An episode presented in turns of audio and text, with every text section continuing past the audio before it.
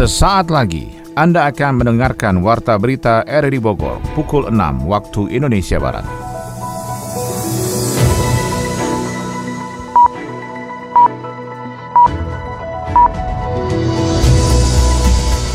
Selamat pagi dan salam jumpa. Kembali kami hadir dalam Warta Berita edisi hari ini, Jumat 2 September 2022. Siaran ini bisa Anda dengarkan melalui audio streaming pada aplikasi RRI Play di perangkat smartphone Anda dan turut disiarkan Radio Tegar Beriman, Kabupaten Bogor. Berikut kami sampaikan berita utama.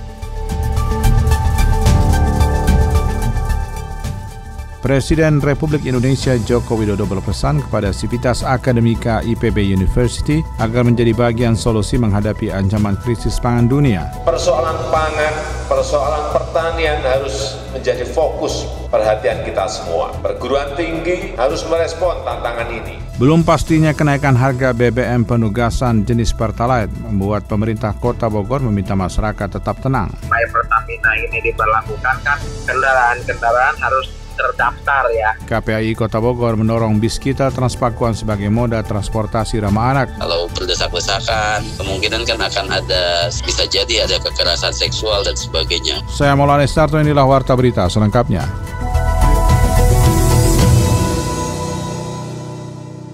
Presiden Republik Indonesia Joko Widodo berpesan kepada Sivitas Akademika EPB University agar menjadi bagian solusi menghadapi ancaman krisis pangan dunia. Berikut informasinya disampaikan Yofri Haryadi. 345 juta penduduk dunia di 82 negara mengalami kerawanan pangan yang sangat serius. Harga pangan global mencapai rekor tertinggi. Biaya logistik jalur laut meningkat tiga kali lipat persoalan pangan, persoalan pertanian harus menjadi fokus perhatian kita semua. Perguruan tinggi harus merespon tantangan ini. Itulah sepenggal sambutan Presiden RI Joko Widodo saat membuka rangkaian Dies Natalis IPB ke-59 di Graha Widya Wisuda Kampus IPB Dramaga Bogor Kamis pagi. Presiden RI berpesan kepada Civitas Akademika IPB University menjadi bagian solusi menghadapi ancaman krisis pangan dunia melalui inovasi riset, peningkatan produktivitas bahan pangan substitusi impor. Menjawab tantangan itu pun, Rektor IPB University Profesor Arif Satria siap mewujudkan capaian tersebut dengan mencetak teknopreneur dan mendekatkan dunia akademis dengan industri sehingga kemandirian pangan lokal terwujud di setiap daerah di Indonesia. Guncangan krisis global ini ini harus dimaknai dengan kacamata positif. Ini adalah momentum kita untuk semakin meningkatkan kemandirian pangan berbasis pada bahan pangan lokal sehingga produk-produk pangan lokal itu tidak semata-mata nanti untuk kebutuhan pangan di Indonesia, tetapi juga ke depan akan bisa memberikan pangan dunia.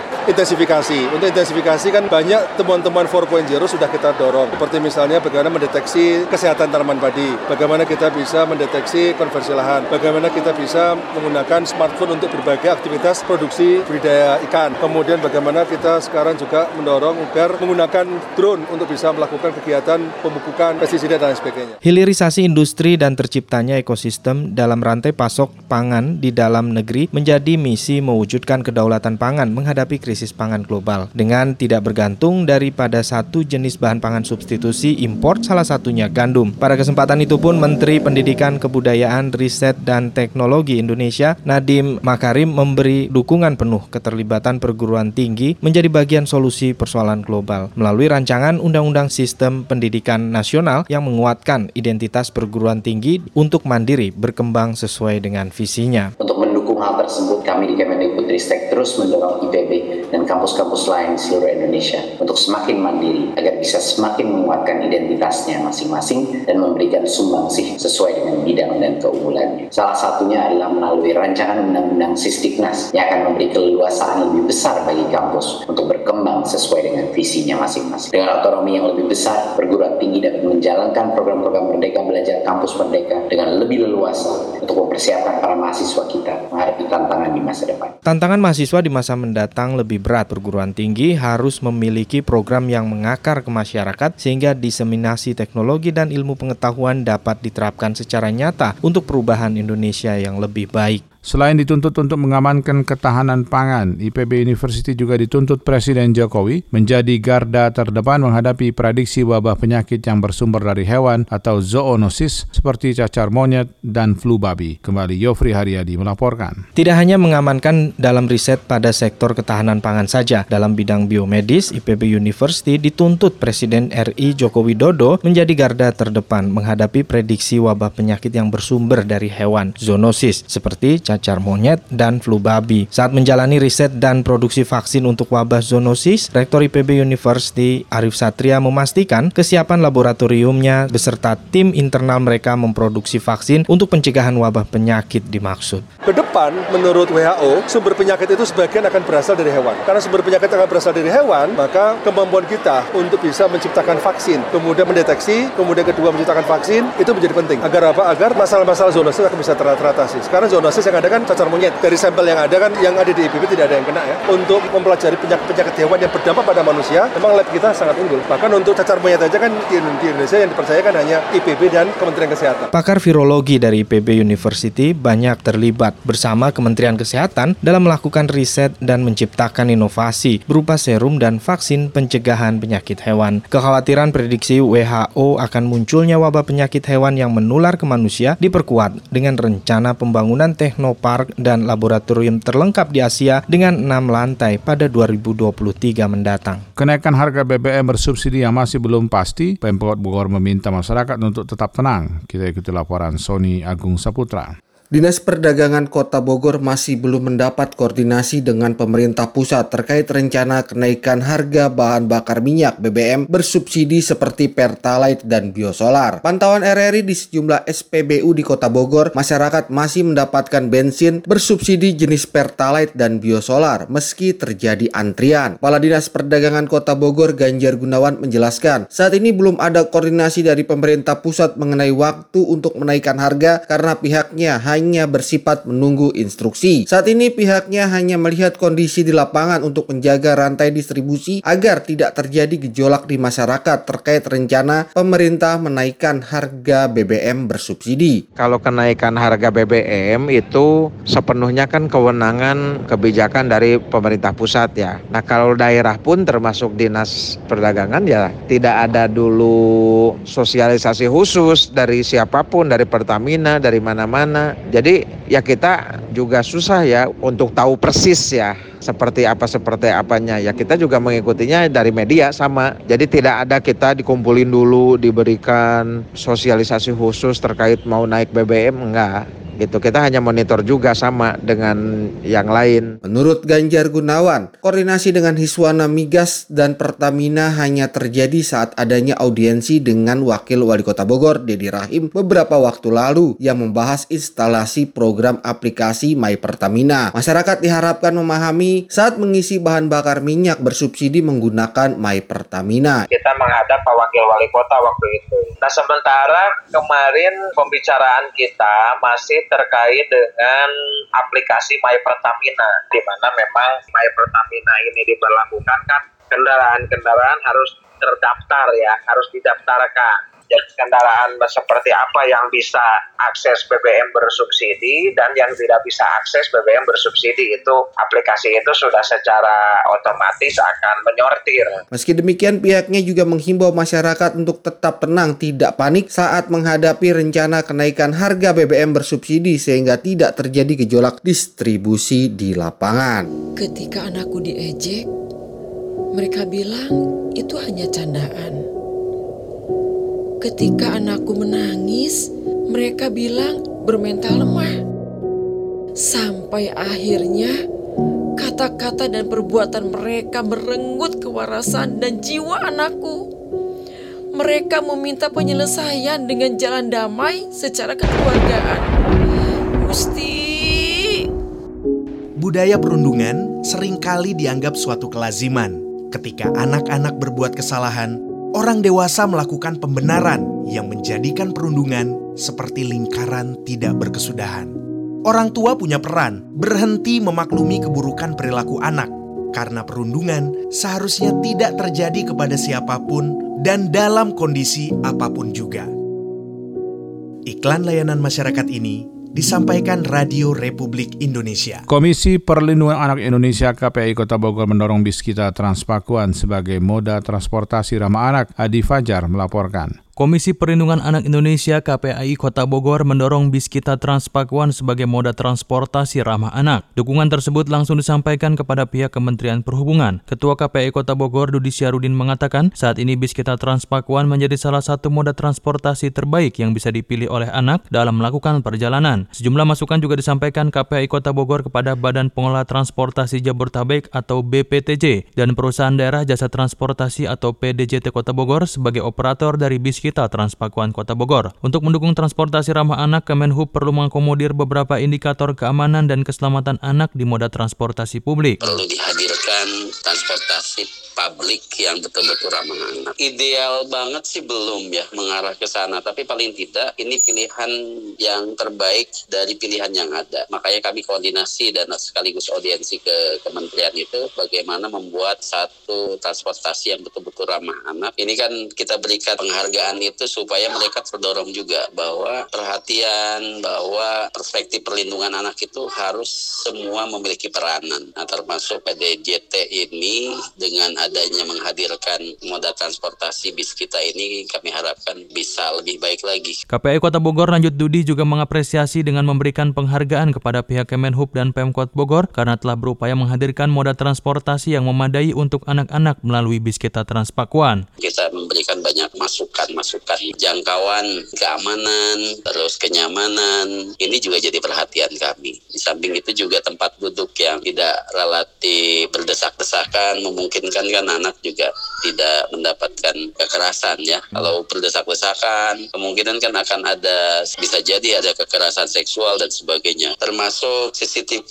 yang mengawasi gerak-gerik driver ya. Kan kadang-kadang juga ramah anak itu juga akan berpengaruh siapa yang jadi sopirnya.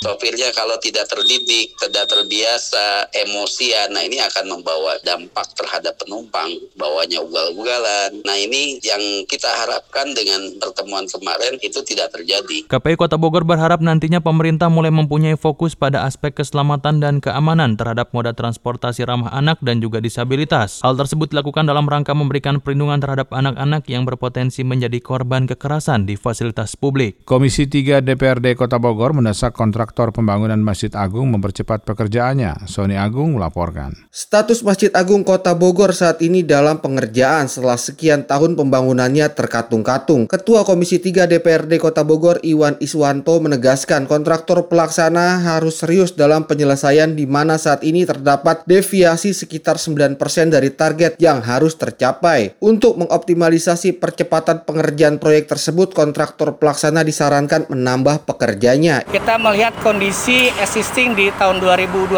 yang telah dilaksanakan dan sekarang juga lihat di anggaran tahun 2022. Artinya kita berharap yang memang berbicara proses proses percepatan kaitan dengan Masjid Agung ini tadi yang kita ketahui bersama ini menjadikan sarana dan sarana tempat peribadatan untuk warga Kota Bogor. Ini sangat miris dari mulai tahun 2016 sampai sekarang ini belum selesai.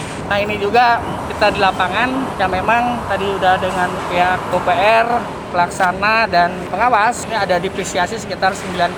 Nah, ini kan bukan hal yang bagus. Ke depan kita harapkan satu bulan ke depan kita akan datang kembali ini tidak ada lagi depresiasi sekitar 9%.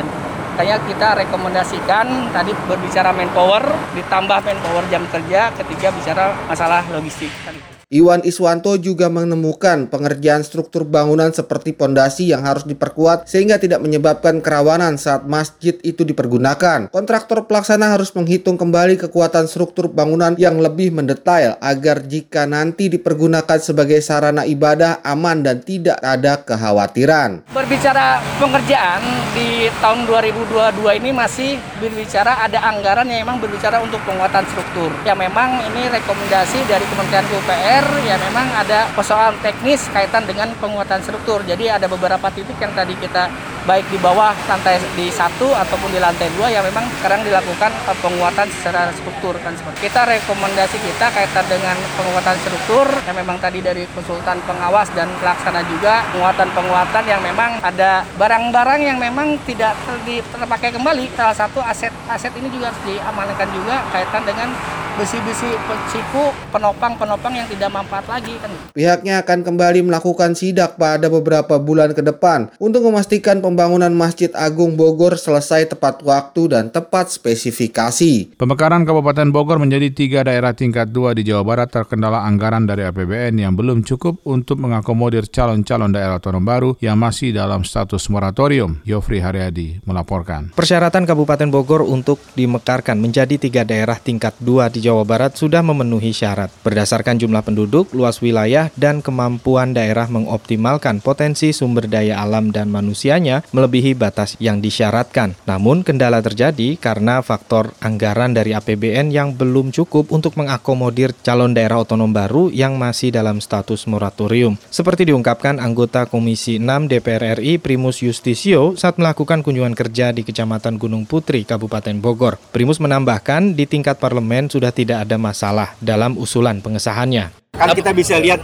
uh, kesenjangan antara ya Bogor di daerah yang paling timur sama yang paling barat seperti itu. Di pusat itu adalah Kemendagri, bukan di parlemen. Parlemen tinggal ketok kan persyaratannya kalau mereka sudah oke. Okay. Ini, ini kan sebenarnya klasifikasinya sudah memenuhi persyaratan. Apa sih kalau dimekarkan itu wilayahnya, kepadatannya, populasinya sudah siap. Ini sudah memenuhi nih Kabupaten Bogor nih.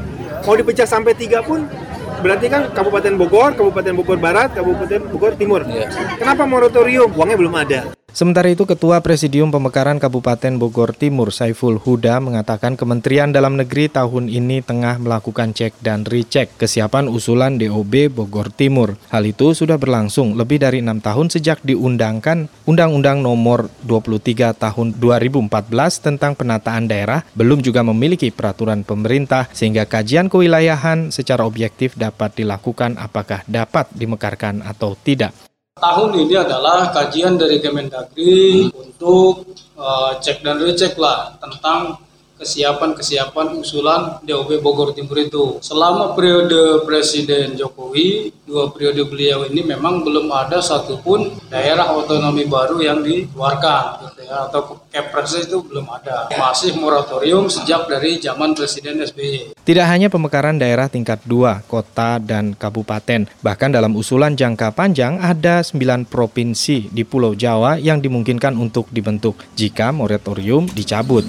Sembilan provinsi tersebut adalah Tangerang Raya, Bogor Raya, Cirebon, Banyumasan, Daerah Istimewa Surakarta, Jawa Utara, Madura, Mataraman, dan Blambangan, di samping 233 usulan kabupaten baru dan 37 usulan kota madya baru di Indonesia.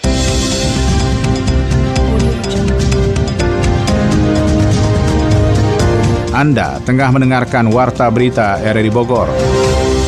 Dari dunia ekonomi, pengamat ekonomi Faisal Basri mengatakan penggunaan bahan bakar minyak jenis Pertalite di Indonesia salah sasaran dan telah dinikmati oleh sebagian besar masyarakat mampu atau orang kaya. Kementerian Pertanian mengatakan pemerintah akan mengimpor benih kedelai rekayasa genetika atau genetically modified organism atau GMO untuk mengantisipasi krisis pangan di Indonesia. Kita akan ikuti info ekonomi bersama Adi Fajar Nugraha. Pengamat ekonomi Faisal Basri menyoroti penggunaan bahan bakar minyak BBM BBM jenis Pertalite di Indonesia, salah sasaran dan telah dinikmati oleh sebagian besar masyarakat mampu atau orang kaya. Diketahui berdasarkan data BPS tahun 2020 menunjukkan kendaraan roda 4 menjadi pengguna Pertalite tertinggi dengan 98,7 persen merupakan mobil pribadi, disusul oleh 0,6 persen taksi plat online, 0,3 persen taksi plat kuning, dan 0,4 persen angkot. Sedangkan untuk kendaraan roda 2, Pertalite digunakan oleh motor pribadi sebanyak 98,7 persen dan 2,2 persen ojek atau ojek online. Faisal Basri mengimbau upaya mengurangi subsidi BBM harus dilakukan dengan konsisten karena biaya sosial, fiskal, dan lingkungan terlalu mahal jika terus ditumpuk. Ekonomi Universitas Indonesia ini juga menyampaikan pentingnya untuk menghemat penggunaan migas di Indonesia. Hal tersebut dilakukan karena saat ini kesediaan minyak semakin menipis dan tidak sebanding dengan konsumsi bahan bakar yang semakin naik.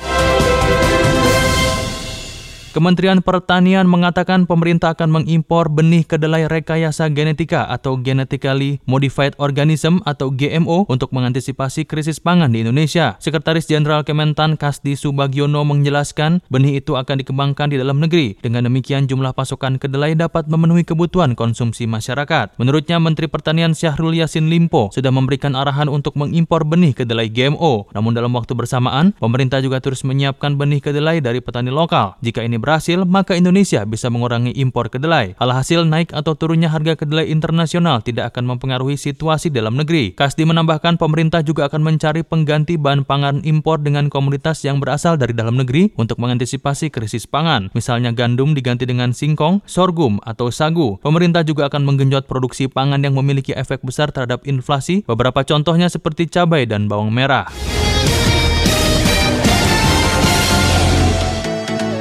Dari dunia olahraga, Komite Olahraga Nasional Indonesia KONI Kabupaten Bogor melaksanakan tes parameter kepada 800 atlet dari 53 cabang olahraga yang akan berlaga pada Porprov ke-14 Jawa Barat 2022. Komite Disiplin PSSI menyatukan sanksi kepada sejumlah tim dan pemain akibat pelanggaran yang terjadi di Liga 1 2022-2023 baru-baru ini. Kita akan ikuti laporan Ermelinda. Komite Olahraga Nasional Indonesia KONI Kabupaten Bogor melaksanakan tes parameter kepada 800 atlet dari 53 cabang olahraga yang akan berlaga pada Pekan Olahraga Provinsi Porprov ke-14 Jawa Barat 2022. Tes parameter yang dilakukan KONI Kabupaten Bogor bertujuan untuk mengetahui kondisi fisik terkini dari masing-masing atlet yang telah dipersiapkan cabur anggota KONI. Cabang olahraga Persatuan Ski Air dan juga Wakeboard Indonesia PSAWI Kabupaten Bogor juga mengambil bagian dari kegiatan tersebut. Pelatih ski air Siska Valentina mengatakan hasil dari tes parameter ini nantinya akan ada direkomendasi tim penguji kepada seluruh cabur. Siska yakin anak asuhnya mampu memberikan yang terbaik pada Porprov nanti jogging jogging ringan pokoknya ada latihan fisiknya juga. Terus ada latihan di airnya juga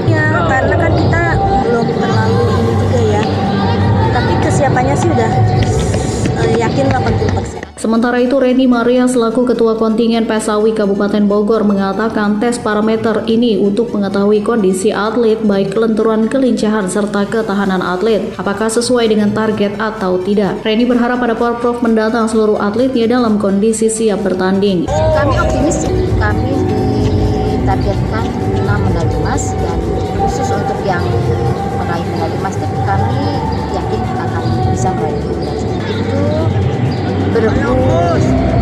ski air putra air putri beregu wakeboard putra beregu wakeboard putri mungkin ya tapi kita sampingkan dulu itu kemungkinan ya yang pasti juga satu lagi adalah slalom putra dan jumping putri dan mungkin Sementara itu, Ketua KONI Kabupaten Bogor Junaidi Samsudin yang langsung memantau jalannya tes parameter menambahkan, tes parameter dilaksanakan untuk bisa mengukur kemampuan awal atlet-atlet Kabupaten Bogor sebelum berlaga di ajang Porprov Jabar 2022. Junsa mengatakan jika hasil tes parameter ini diketahui ada atlet yang fisiknya masih belum maksimal sehingga pelatih masing-masing cabur akan kembali mengejot atletnya melalui proses latihan. Komite Disiplin PSSI baru saja mengeluarkan pengumuman terkait hasil sidang pada 26 Agustus 2022. Sejumlah tim dan pemain pun dijatuhkan sanksi akibat pelanggaran yang terjadi di Liga 1 2022-2023 baru-baru ini. Misalnya saja PSIS Semarang yang mendapatkan sanksi denda sebesar 50 juta rupiah. Hal itu disebabkan skuad Laskar Mahesa Jenar terlambat memasuki lapangan di babak kedua ketika PSIS Semarang melawan Persibaya Surabaya. Selain itu Persibaya Surabaya juga dijatuhi sanksi denda berjumlah 50 juta rupiah. Hal itu disebabkan ulah supporter yang melakukan pelemparan botol air mineral dan gulungan kertas putih di laga Persibaya versus PSIS pekan lalu. Hal menarik justru dialami oleh Persib Bandung. Si Pangeran Biru juga terkena denda sebesar 50 juta rupiah. Namun demikian jenis pelanggaran yang tercantum dalam pengumuman terbilang unik. Dilansir dari laman resmi PSSI, Persib dijatuhi denda gara-gara botol kopi dan es batu. Kedua benda tersebut dilemparkan supporter di laga Persib Bandung Bandung versus Bali United. Supporter Persib memang tampak kesal di laga tersebut. Pasalnya Persib takluk dari Bali United dengan skor tipis 2-3. Pangeran Biru tidak mampu menang meskipun Bali United bermain dengan 10 orang karena kiper Bali United Nadeo Argawinata diberi kartu merah di laga tersebut. Supporter pun melakukan pelemparan botol air mineral, botol kopi hingga es batu ke arah para pemain seusai pertandingan. Aksi itulah yang dianggap sebagai pelanggaran oleh Komdis PSSI dan aksi serupa diharapkan tidak terjadi lagi di masa mendatang.